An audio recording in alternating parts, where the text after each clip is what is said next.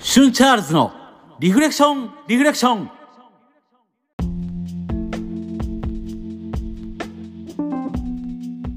皆さんどうもシュンチャールズですこの番組は普段は仕事をしながらお休みの日はサンデーミュージシャンバンドマンとして活動している。僕シュンチャールズが大好きなアニメや音楽ゲームなどのお話から日々過ごす中で出会った心に響いたものリフレクションをテーマにお話ししていくサブカルトーク番組です。はいカット。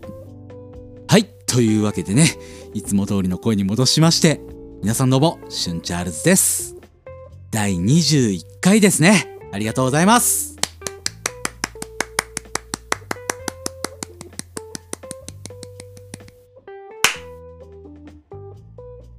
いやー寒いですね。僕寒いのってちょっと苦手で。でも唯一冬でありがたいなって思うことが蚊が出ない。これなんですけど先日ね編集とかも終わってよし寝ようと思って電気をこうパチって消して布団に入ったらうーんって聞こえていや空耳かなって思ったんですけどやっぱいるんですよ蚊が。いるわけないだろうって思ったんですけど。うん。結局そんな30分ぐらい蚊と対決してね。なんとか退治したんですけど翌朝見たら腫れてて。その時はそこまで腫れも目立ってなかったから良かったんですけど時間が経つにつれてだんだん腫れがひどくなってきちゃって。お昼にはパンパンだったんですよ。そのね刺された場所っていうのがどこかっていうと口唇だったんですよ。もうね漫画ですよ。筋肉マンみたいな唇になっちゃって。だからこう水とか飲む時とかもすっごい飲みづらいんですよ。でもね仕事中とかは最悪マスクすればごまかせたんですけどその日僕午後から歯医者さんの予定があってうんこれキャンセルするしかないかなって思ったんですけど土日予定があったんでいやこれ今日逃したらいけないなと思って行ったんですよ。行ったんですけどねいやーこれマスク外したくねえなと思ってもうギリギリまで外さなかったんですよ。でもねさすがに先生が来たら外さないわけにいかないじゃないですか。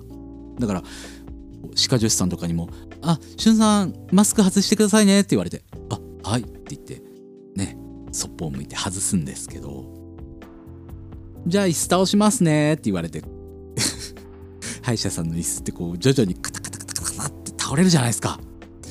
もうねそのカタカタが俺にはねジェットコースターにしか聞こえなかった。あの瞬間。徐々に徐々にこう椅子が倒れてって。恐怖は目の前ですよ。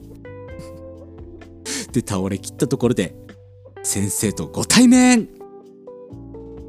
いや冬なのにね本当に冷や汗かいちゃいましたよ。まあさすがに先生もプロなんで施術中とかはね全然何にも言わず淡々とやってくれましたけど終わった後「あしゅんくんさそれどうかしたの?」って「口どうかしたの?」って言われて「ああはい蚊に刺されたんです」って言ってまあその場は僕何事もないように「いや全然僕腫れてないですよ」みたいな感じで去りましたけど明らかにそれを言った瞬間にその時担当してくれた歯科助手さんがビクって震えたのを僕は見逃しませんでしたよ。ね。うん。っていうわけでねそういう僕の失敗もありましたんで皆さんもぜひ冬の蚊にはお気をつけください。では今回もね本編がそれなりの長さになってしまいましたのではい。本編そのままいきましょう。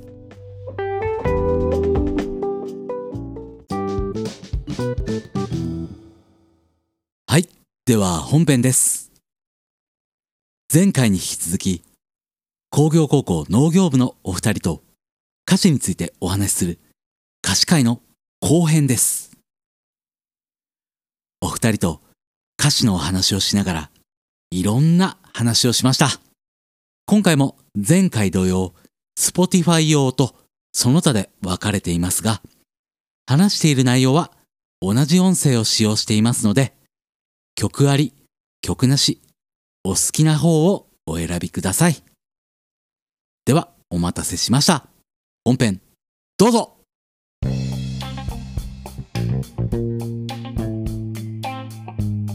ゃあ次の曲ですね。今度は時代を一気に遡りましてはい。1979年の3月21日に出ました、これだけ曲調古かった。中島みゆきうん5枚目のアルバム「親愛なるものへ」の9曲目になる「狼になりたい」っていう曲ですねうん。これはもう相当マニアックな曲なんですけど聞いたことなかったですよ、僕は。ですね中島みゆきの中でもシングル曲でもないですしこの曲ってはい。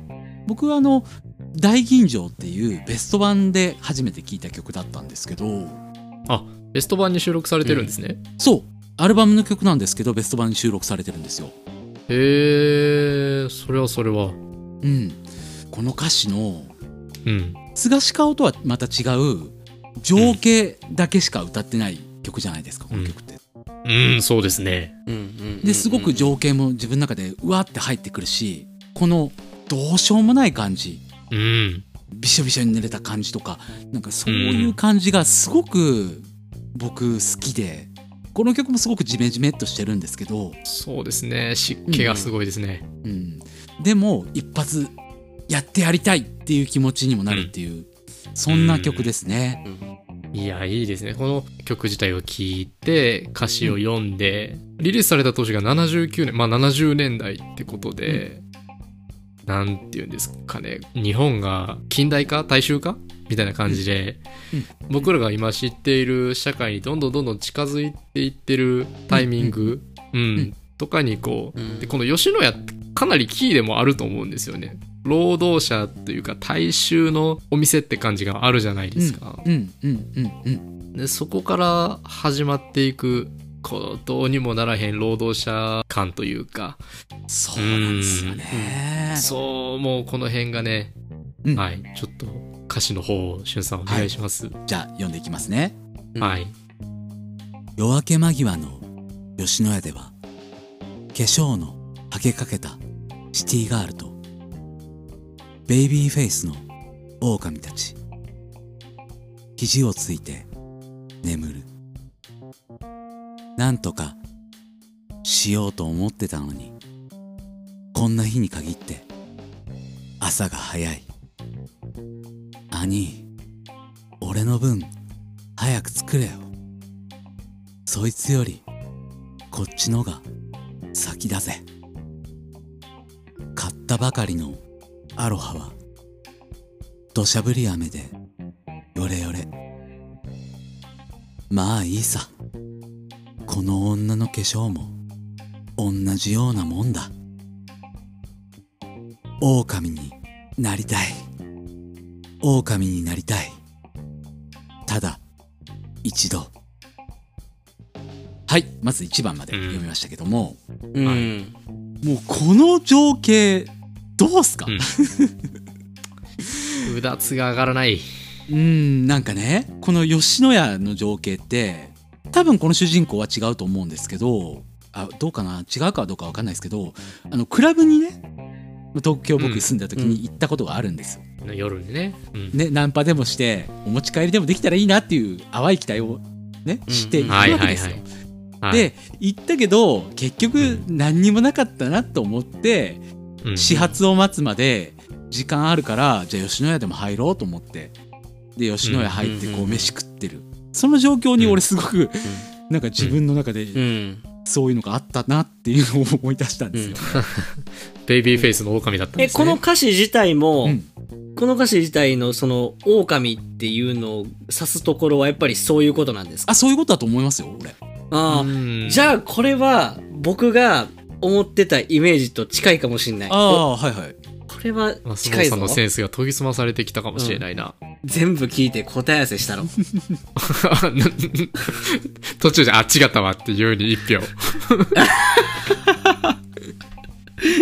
なんとかしようと思ってたのにこんな日に限って朝が早い、ねお持ち帰りもできなくて、時間切れ。で。ちょっとね時間切れになっちゃって。翌日、うん。多分この人って俺多分道路工事かなんかの仕事してると思うんですよ。でなんかイラッとしてて「お前、うん。あいつより俺の方が先だろ」みたいな。そこでちょっとうん。店員さん自分よりも言ったら下の立場の人にちょっと偉そうぶるみたいなところとか、買ったばかりのアロハっていうのもこれ精一杯のおしゃれだったと思うんですよお金ない中で。ここはアロハって言ってますけど、あー。ちょっとかっこいいのをね、そう。綺麗めなのを用意していったんでしょそう。行ったのにうん。土砂降りの雨でヨレヨレになっちゃって。うん。目の前でシティガールとベイビーフェイスの狼たち多分自分より年下ですよね。そういうおそらくね。うん。イケてるガールとイケてるボーイたちが多分これから、ひょっとしたらホテルかなんかの帰りで 吉野家で始発待ってるみたいな状況なんでしょうね、なんであいつらみたいな、別にあんな女俺いいしみたいな気持ちになってちょっと拗ねてるみたいな状況だと思うんですよこれ。うん。すねてますね。そうそう。ちょっと車に構えてるっていうか。俺も狼になりたいんだよ本当はっていう。うん。一回でいいから鳴らせてくれみたいな、うん。ここは若者の気持ちだと思うんですよ俺。でうんうん。若者が狼になりたいっていうイメージうん。そういう一番。その後のうんうん。向かいの席の親父。見苦しいね。一人ぼっちで見苦しいね。ビールをください。ビールをください。胸が焼ける。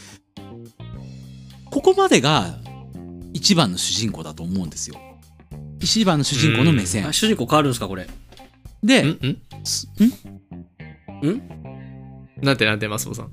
え主人公変わるんですか？そうこっから変わるんですよ。うん。目線が。へで、あんたも朝から忙しいんだろ？頑張って稼ぎなよ。昼間、俺たち会ったらお互いにいらっしゃいませ。なんてな。人形みたいでもいいよな。笑えるやつはいいよな。みんないいことしてやがんのにな。いいことしてやがんのにな。ビールはまだか狼になりたい。狼になりたい。ただ、一度。っていうこれが2番の歌詞なんですけど、うんうんうんここで、このビールをください、ビールをください、胸が焼ける。こっから中島みゆきの歌い方が変わるんですよ。うんうんうん1番ってちょっと若い感じっていうか透き通ったような声で歌ってるんですけどこうんうん。こからちょっとしわがれたような歌い方になるんですよ。はいはいはい。うんでちょっと声が揺れてるんですよ。うん。あんたも朝から忙しいんだろうとか頑張って稼ぎなよって言ってる時とかもうちょっと涙目な感じで歌ってるんですよ。うん。震えてる感じがね。そこでなん。かキャラクターの対比をしてるん。だろうなってこれこの思ってうん。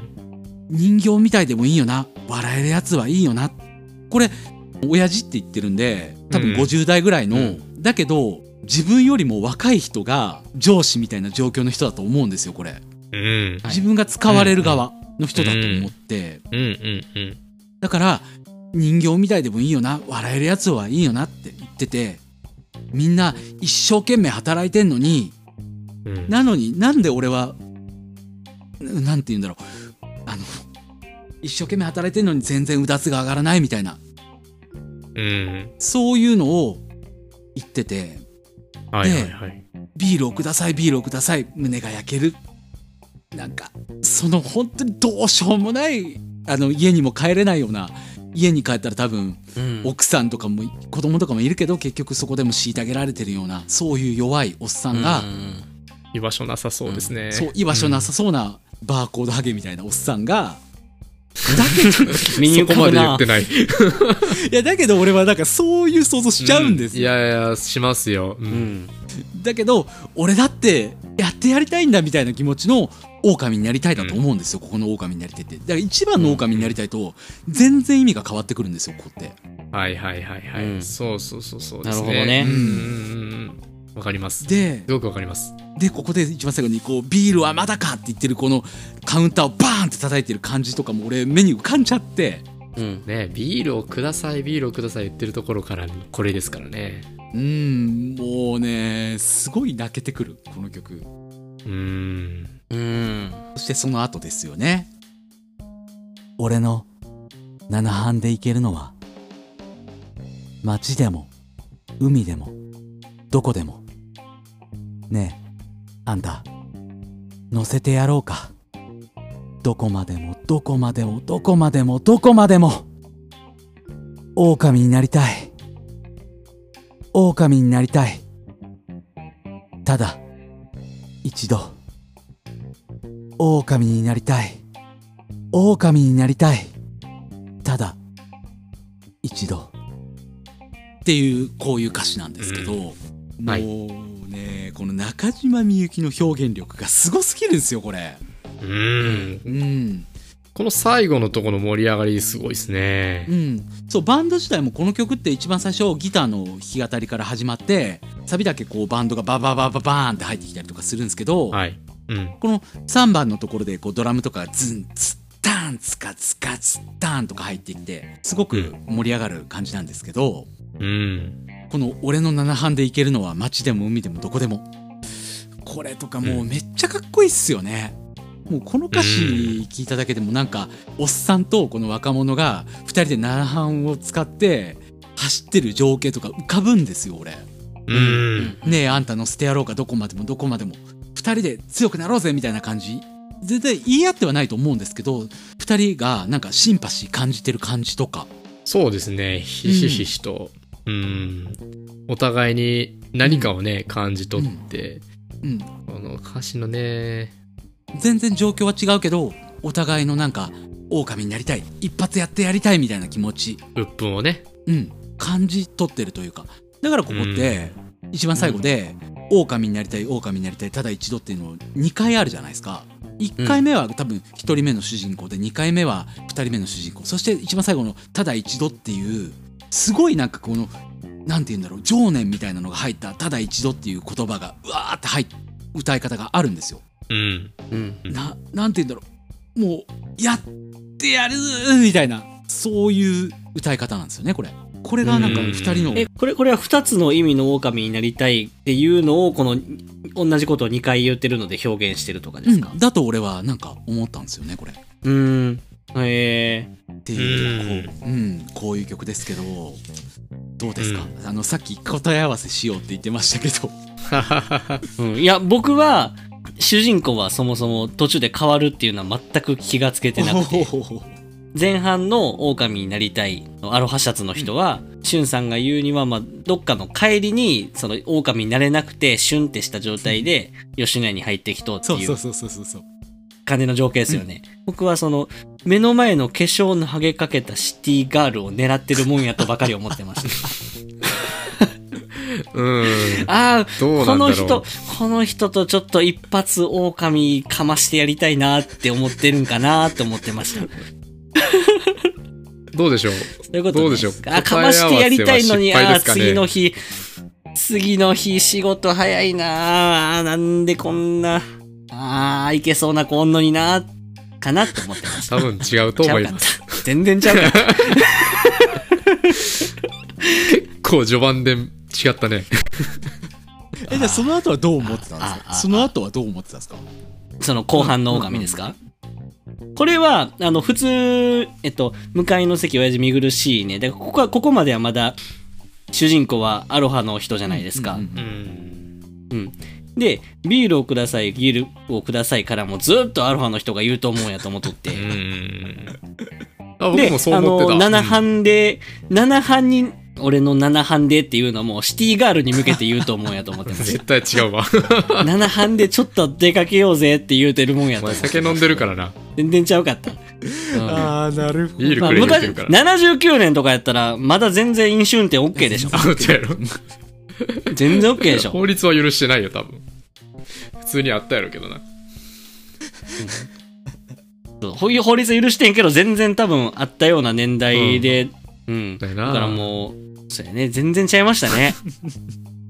う でも、ん。遠から、あの、近からず遠からず俺もそんな辺を考えてて、別にシティガール狙ってるようには見えてなかったんですけど、うんうんうんうん。やっぱこの、ビジョビジョのアロハシャツ着てる人がね、狼になりたい、狼になりたいって、そのあんま、スケベな意味じゃなくても、やっぱり、その一発かましてやりたいけどできない自分、ううん。ん、みたいなものにかなりの鬱屈を抱えてて、そういう強い男になりたい的な心の叫びみたいなのが、すごくあるなと思ったのと、こう2番のね、向かいの席の親父見苦しいね、一人ぼっちで見苦しいね。うん。で、アロハシャツの若者が向かいの席の親父に対して勝手に思ってるんですけど、それって完全にブーメランで、向かいの席の親父が見苦しいけど、片や自分も一人で、ビジョビジョのアロハシャツで、ヨレヨレで、人に向けてる見苦しいなっていう哀れみみたいな目って、うん完全に自分に返ってきてるし、うんうんうんうんうん。でもバーコードハゲじゃないで 主人公は。バーコードハゲとは書いてはないよ、最初から。それは俺の勝手なあの空想なんだ。まあ仮にバーコードハゲっていうね、あれがあったとしても、やっぱり向かいの席を憐れんでる自分も、実は憐れまれる側だったりもしなくもないだろうし、うん。でうん。ビールをください、ビールをくださいってアロハシャツの人は言ってても解釈は取れるし、ああなるほど。うん。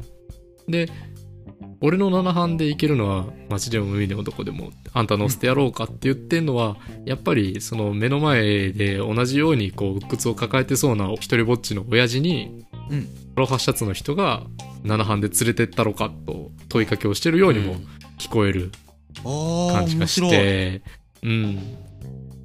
主人公が途中から転換するようなうんうん。風にも確かにと思ったんですけどお僕は一ーはいはい。本、うん。一本最後までそこで通ってて、でそのやっぱり一番最後の解釈は完全に一緒で、うんそのアロハの男とバゴードハゲが狼になりたい、狼になりたいって やっぱりね、うんこうううん。うんんお互いの鬱屈をこう共有しながら、うんうん。うん、何にもならへんけど、夜に消えていくというかそんな風な。実際にはそうではないんだろうけど、うん。そんなシンパシーみたいなものをね感じるというか感じがしましたね。うんうんうんうん。うん。そうっすよね深いな。ね深いな。えこれ1番と2番の歌い方が違うって先ほどしのさんおっしゃってたじゃないですか、うん。あれ結構変わるんですか？僕ね多分聞いてたんね、あの全然気がついてなかったんですけど多分カバー聞いてるんですよ。ああそっかそっかカバーもありますもんね。中島みゆきじゃなくて、うん。結構変わります？YouTube にポンって出てくるのあれカバーですからね。うんそうそうやんね、う。ん。大ヒそうですね。中島みゆきのやつちゃんと中島みゆきもシングルは今サブスクありますけどこういうアルバム曲とかないですからね、そうなんですよ。うん。探し回ったけどね。そう。そういうのがちゃんと聞けてたらもしかしたら感じ方は違ってたかもしれない。そうですね。それは絶対あると思いますよ、うんやはり歌詞と曲はセットなんよな。うまいっすね。う歌い方で主人公を変えるっていうのが。うん、この歌い方がはっきり変わってるところで絶対これは意図あるなと思って、うんうんうん。なんかちょっとしわがれた声だったりとか震えてる声だったりとかこの感じがおっさんの泣きそうな感じ、もうビールを飲まなきゃやってらんねえみたいな感じのこうブルブルしてる感じとかうん。もうちょっと涙声な感じだったりとか、そういうのがねすごいなんか中島みゆきさんってうんうん。言葉がすごく伝わってくるじゃないですかこの人の歌ってすごい重みがありますよね。そうそれがすごいなと思っててこの曲は本当にその主たる曲だなと思ってすごい古い曲ですけど、うん。うん。すげえなこの曲と思ってねえ中島みゆきさんのこのしゃがれた震えるような圧のある声っていうのは本当にいいんですよね。そう。うん。いい本当に。フォークシンガーのフォークってやっぱちょっとダセえなみたいなイメージあるかもしれないですけどうん。やっぱメッセージ性とかすごいんですよフォークって。本当にガチのフォーク。雨ざらしの秋田ひろむさんが好きな友川克樹さんっていう人いるんですよ。はいはい。フォークシンガー。あの人とかもメッセージ性というか言葉がバシバシぶつかってくる感じとかやばいんですよねうんうーん。うんだからやっぱそういう本当に伝えたいんだっていう気持ちが強いんだろうなっていうのがうん。すごいなっていう、まあ、そんな、えー中島みゆきでした。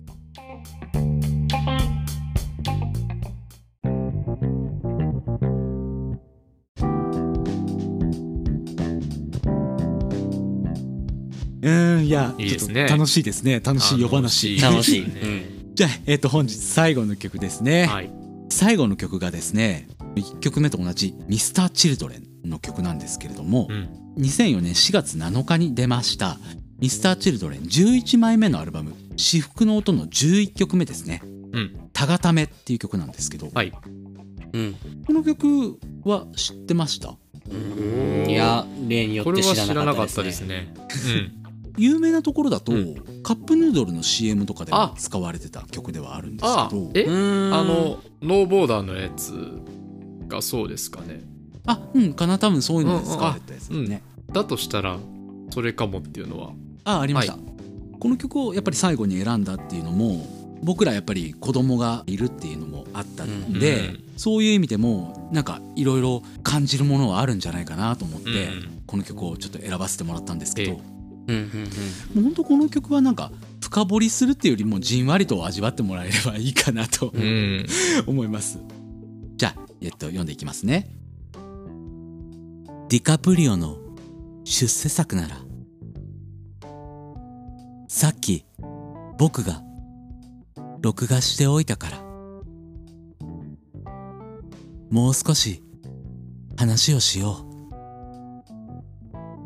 眠ってしまうにはまだ早いだろう。この星を見てるのは君と僕とあと何人いるかな。ある人は泣いているだろう。ある人はキスでもしてるんだろう。子供らを被害者に。加害者にもせずに。この街で暮らすため。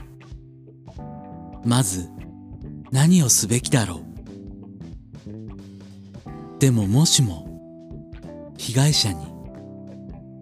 加害者になった時できることといえば涙を流しまぶたを晴らし祈るほかにないのか。ただただ抱き合って肩叩き抱き合って手を取って抱き合ってっていう一番なんですけどうんはい。うんどうですかこうれん。すごくじんわりするというか。えこれ出てきてるのはうん。夫婦の旦那さんとお妻さんってことおですか？妻さん？まあそうでしょうね。うん。妻とか、うんうん。多分カップルとか、うん。そういうイメージなんだろうなだからその奥さんがテレビでも見んよって思っとっけどもうん。旦那さんがお話ししたいからいやもうビデオ撮っとうからちょっと喋ろうなっていうことですよねこれ。そうそうそうそうそういうことそういうこと、うん。すごく映像の始まりとしてディカプリオの出世作を僕が録画してるからっていうそういう日常的なことから始まって、うん。うんその後のこの星を見てるのは君と僕とあと何人いるかなっていうそこから視点が空に行ってでうん。ある人は泣いてるだろう。ある人はキスでもしてるんだろうっていう。そこから急にこう世界が広がる感じ。この徐々に世界が広くなっていくのってすごいなと思って、子供らを被害者に加害者にもせずにこの町で暮らすためにまず何をすべきだろう。今自分が暮らしてる町だったりとかそういうのでもあるだろうしある人は泣いてるだろうある人はキスでもしてるんだろうっていう世界の裏側では泣いている人もいるんだろうし、愛し合ってる人もいるんだろうなそういうふうにみんな想像できると思うんですよ。かなり大きい規模ですよねそうです。街っていうかもう地球規模の話ですよね。そうそうそうそうそうそうもしも被害者に加害者になった時できることといえば涙を流しまぶたを晴らしうんなんかこの被害者加害者っていう言葉、うん。その前の子供らを被害者に加害者にもせずにっていうこれも多分、うん。一番最初にカップルのうん情景が提示されてるじゃないですかうん。うん。はい。だから子供っていう言葉が出てきてうん。うん。うん。それは子供がいないのかもしれないでも未来でもしかしたら僕たちも泣く側に行くのかもなっていうことじゃないですかある人は泣いているだろうある人はキスでもしてるんだろうっていう、うん。うん。うん、だからもしそうなった時にできることといえば結局僕たち何にもできないのかなっていうそういう問いかけになってくる。うん。これみんなすごくどう思うっていうことを問いかけてる感じですよね。そうですね。僕はこれ、急に被害者とか加害者とか出てきて、えー、どうしたんって思 思っちゃったんですけど。初めて聞いた時。うんうんうんうんうんうんまあ、そうですね。結構唐突ではあるうん。けど、うんうん。うん、これでもちょっと僕ねこの曲をやるってなっていろいろ、うんうん。えー、とリリースが2004年なんですけど、うん。2004年の手前でなんかいろいろあったんかなと思ってウィキペディアで2003年の事件みたいなのを調べてたらうんうんうんなん。か2件ぐらいねそれっぽいのが出てきて。ああ、ううん。んうん。えーっとね長崎とかでね男の子がこう誘拐して殺されちゃったっていう事件4歳の子が連れ去られて加害者がね中学校1年生とかの12歳ぐらいの子で、その少年はまあアスペルガー症候群だったっていうことで、うん。うん。まあ、全然そんなこともねまだ社会的にはうん。一切理解もされてなかったんでかなり、うん。うん。話題にもなったっていうのとあとあの、うんうん。よくよくウィキペディアで良くも悪くも話題になるプチエンジェル事件っていうのもうん。2003年に起きてて、うんうん。あのまあ言ったらあの未成年の女の子を使って売春行為というか、うん。そういう行為をしてったっていう事件なんですよね。そのマンションの一室に女の子たちが監禁されてたけど容疑者はその中で自殺したり女の子らは女の子らで自分も悪いの分かっとって売春行為をしててだから被害者のようなのか加害者のようなのか分からんような状態ででかなりうんあの関わってた人間もあれやろこれやでややこしになって未解決のまま終わったっていううんまあまあモヤモヤする事件があってそういうのを前提にその翌年出された曲やなって考えたらこの子供らを被害者にも加害者にもせずにっていうのはもちろん例えば自分たちの子供らが被害に遭うのも嫌だけど何も知らないまま加害者になったりとかそういうことってうんうん。どうやっても止めようがない部分っていうのも、ううんんうん。あったりするんですけどそうならないように何をすべきだろううん。っていう問いかけがこの一番のところで僕的には、あ、るんだなって理解をして、えー結構こう世界平和というかこう社会がかなりごたつき始めたというかそんな時代じゃないんかなと思ったりしたんですね。2001年にはアメリカでテロがあっていろんなことがぐちゃぐちゃぐちゃぐちゃなり始めた時代やったんで、うんなんかなるほどな。うんかなり大きなテーマを歌ってるように僕には聞こえたような、感じがしますね。時代背景が、まあ、その年うん、リリースされた年に聞いたら感じることも多分変わってきそうですね。うん、まさしくそうかなと思う。そうですね、うん聞く時で全然によるかな。うん。聞く時で全然変わると思うんですよそれこそうんこの2番のうん左の人右の人ふとした場所できっとつながってるから片一方を裁けないよな僕らは連鎖する生き物だよ。うん、これなんて本当、うそれこそロシアとうん、戦争してるじゃないですか、うん。うんあれとかを思っちゃったりするしそうじゃなかったとしても分断されてる民族だったりとかそういうことを考えちゃったりとか、うん。そういうのもやっぱりあるだろうなっていうのは絶対ありますようんうんね、うんうんうんうん。だからその後この世界に潜む怒りや悲しみにあと何度出会うだろう。それを許せるかな。明日もし晴れたら広い公園へ行こう。そしてブラブラ歩こう。手をつないで犬も連れて何も考えないで行こう。っていうところにつながってくんだなと思って。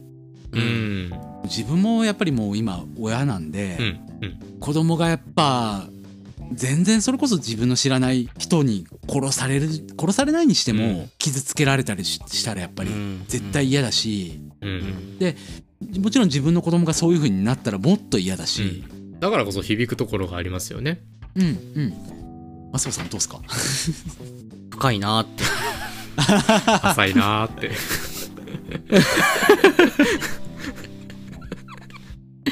でもあれですね。改めて本当こうやって何回も言ってますけどうん。あの文字で見てると新しい気づきがあって面白いですよね。いやいいですね。うん。うん。うん。そして最後が戦って戦って他がため戦って戦って誰勝った？他がためだ。他がためだ。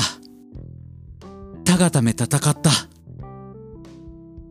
子供らを被害者に加害者にもせずにこの町で暮らすためまず何をすべきだろう。でももしも被害者に加害者になった時かろうじてできることは相変わらず証拠りもなく愛すこと以外にない。だただ抱き合って。肩叩き抱き合って。手を取って抱き合って。ただただただただただただ。ただただ抱き合っていこう。っていうまあ最後抱き合っていこうっていうところで終わったっていうのは。うん。ううんん。これカタカナなのは何か意味があるんですか？うーんやっぱり記号としてこういう単語を並べたっていうのはすごくあると思うんですよこうれ。うん。菅氏香さんが言ってたかどうか多分菅氏香さんが言ったと思うんですけど歌詞をカタカナにすることでうん。いろんなイメージが膨らむというかうんううん。ん戦ってとかすごく硬くなっちゃうじゃないですか言葉が。はいはい。だけどそれをカタカナにすることで響きとして聞けるし、うん。で見た時にこれってどういう意味なんだろうって自分で変換するじゃないですか。うんうんで自分で変換してあこういう意味なのかって思ってそれを自分で改めて考えるうん。ことになるっていう、うそういう意味なんだろうなって俺は。うんうんなるほど。これこのうん。曲名にもなってる「高ため」ってあれこれあれあそこから来てますよね。ヘミングウェイの。あそうそうそう「そうそう、ね高ために金はなる」っていう。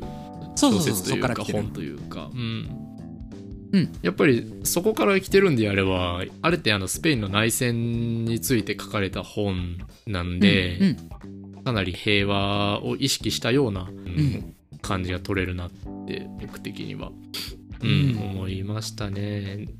やっぱ最終的には、うん、抱き合っていこうなんで、うんそうなんかこの頃のミスチルって「手のひら」っていう曲もあるんですけど、うんうんすごく戦争とか世界平和そういうことをすごく歌ってた時期だよなと思って今あの改めて考えてみて、うんうんうん、やっぱりその世界が不安定な状況だったっていうのもあると思うんですよ。うんそうですね、うん、だからなんか、うん、こういう曲を作ったっていうのも絶対にあったと思いますしね、うんうんうんすごいこの曲聴くといろいろ考えるじゃないですか。ありますね。うん、最初に「彩り」っていうすごい日常的なことを歌った歌もありましたけどまた僕もちょうどこの間あの高校生と平和の歌作ったじゃないですか。はい。はいはいはい。はい。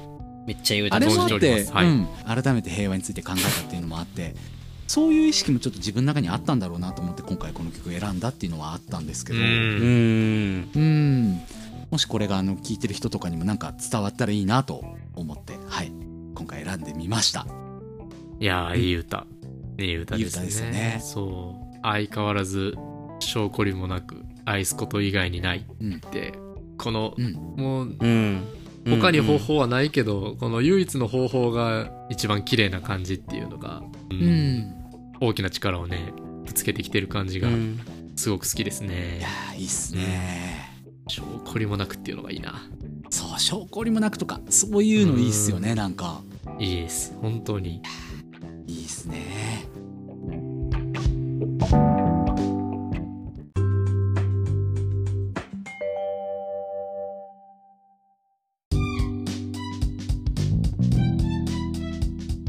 はいというわけで今日ははい。工業高校農業部のお二人をお招きしまして歌詞とうん。ボディオ遍歴のお話でしたねいやなんか真面目に音楽の話をした すごく楽しい回でしたねえー一切ふざけておりません。これ本当自分一人じゃ全然話膨らまなかったんですごい楽しかったなやっぱ人と話すって楽しいですねそうですよね。いや楽しいですねうんうんうんうん僕は途中とても難しい場面とかあったんですけどうん。マジでわからんの顔しとったもんな。お二方と違って僕ちょっとこの辺苦手なので ふんふんって言うとうけど、んって頭でなりながら、うんふんって言ってたんですけど、まあでも、完全にね、ハテナマーク浮かんでましたね。ビデオ通話してるんで、僕の顔がお二方から見えてるんですけど、ええ、ええ。オフレコの際に、マスボさん分かってへんやろって、牛畑さんに指摘されるっていうね。ああ、よう分かったヘミングウェイ知らんよなっていう分かってる顔してたけど、分からんかったね。オフレコの時に話したけど、あの、はい誰のネタのヘミングウェイ、何やったっけ？え、プラスマイナス岩橋さんのね。うん。ヘミングウェイその、そのヘミングウェイのイメージしかないから、オーシャンビュそうそう。ってっていうね、難しい部分もあったんですけど、うんやっぱり、あの、知見があるお二方の話を、うんうんって聞いてる中で、自分の中でもちょっと、ひらめきじゃないな。日本語が出てこい。英語も出てこえへんやろ。まあその自分の中でもね、あのうん気づきこういう、ここ、こういうことやった。あ、そう、気づき、それ。お前、小学校からやり直せ。まああの、自分の中でも、あの、新しく気づきがあったりとか、あいいいや、ですね本当うん、面白いなと思って。これはでもね、僕一人ではうん。無理ですわ、やっぱり。いやいいじゃないですか、あうんすごく改めて本当にその知見のある方と喋って、歌詞の深さというか、うんうんあ、ここそうやったんやっていうのを知れる、本当いい機会になりました。ありがとうございました。いやいやいやありがとうございましたうーん。いや、うんよかったです。よかったです。うん楽しかったですいね。やー楽しかった、うん、楽しかったです。石岡さんはどうですか？前回ね工業高校農業部の方のね収録をさせていただいてそっちでは僕がもう大好きな「雨ざらし」っていうバンドの曲をね、5曲ほどですか、ううんん、歌詞についてこの3人でねいろいろ話したんですけどやはりまあそこから続いても人数がいいてねいろんな人がいろんな解釈でその世界観を解釈しながらそれを共有するっていうやっぱ楽しいなーって、うん、思うところもすごくありましたしうんうんうん。あの後やっぱり話した曲っていうのをもう一回聞き直すとなんかまた違ったこう味わい深さというか、うん。うんそれもあったし夜に一人で聞いて泣いてたりしたんですけど、う んボロボロ泣いてましたね。やっぱりダメですね。うんでやはり今日ね、うん、ここで取り扱った曲とかもうめちゃくちゃ今聞きたいですし、ああ、うん。いいですねいいですすねごくしみるんでしょうね。マスボウさんもぜひ聞いてほしいですけど。いや、本当でもあの前回のうちの工業高校農業部で、あの、しゅんさん来ていただいた時のうん。曲っていうのを、うん。さっき牛赤さんも言ってましたけど、改めて僕も聞き直したんですけど、うんあの、全然違う。解像度が全然違います、やっぱあいいっすね、り。うん、うん、うん。解像度大事ね、これね大事。大事ですね本当うん本当もうなんか SD 画質やったんが急にフル HD になりましたみたいなね。感じでもうヒヤーって視野がまだね。広がりましたね。もっともっとやったらね 4K8K になっていきそうな感じがしますけどね。そうっすね。あそうですね。またやりたいですねぜひぜひ。ぜひ 4K8K にしてほしいですね。っていう世界を見てみたいです 僕も、うん、自分で持っていくのも大事やね。他力本願いやあのお二方の本当にその歌詞を見た時に葬式か結婚式かみたいな話あったじゃないですか、うん。うん。うん。濡れた靴ですね濡れた靴これどっちなんやろうみたいなこういう考え方もできるなっていうの本当楽しいやろうなってめちゃめちゃ思います。傍から聞いててもめっちゃ面白かったですもん、いやー本当楽しかったです僕も。うん。またぜひまたぜひコラボやりましょう。ぜひぜひ。そうですね。ぜひよろしくお願いします。はよろしくお願いします。次は甘神ですかね。あいいですね。甘神 また俺なんかやらなあかんやんか。えちょっと甘神会本気でちょっとしましょうか。あいいっすよいいっすよ。もう僕今、うんうん。だいぶ進んでるんで今。棚町エンディングまで来てるんで。あ本当ですか。花松さんいいっすよね。甘神のあのずっとこのままでが流れた時のこの涙腺が熱くなってくる感じもたまらんのですわ。あいいっすよ。そこはじゃあ次のコラボの時にぜひマスボウさんに雄弁に語っていただければと。じゃあ僕はあのその時はあの横でねアホ面でへーっていう係をしたらあのこあの工業高校農業部はあの互いにこの役回りを持ち回ってますので、全然違う分野の場合はアホ面でへーっていうっていうね決まってますんで。はい。はいあで牛若さんの時はじゃあときメモ4ですかね。あーときメモ4ね。今絶賛準備中なんですけどちょっと頑張って用意します。はい。というわけで今回は工業高校農業部の牛若さんとマスボウさんにゲストで来ていただきました。ありがとうございましたありがとうございましたありがとうございました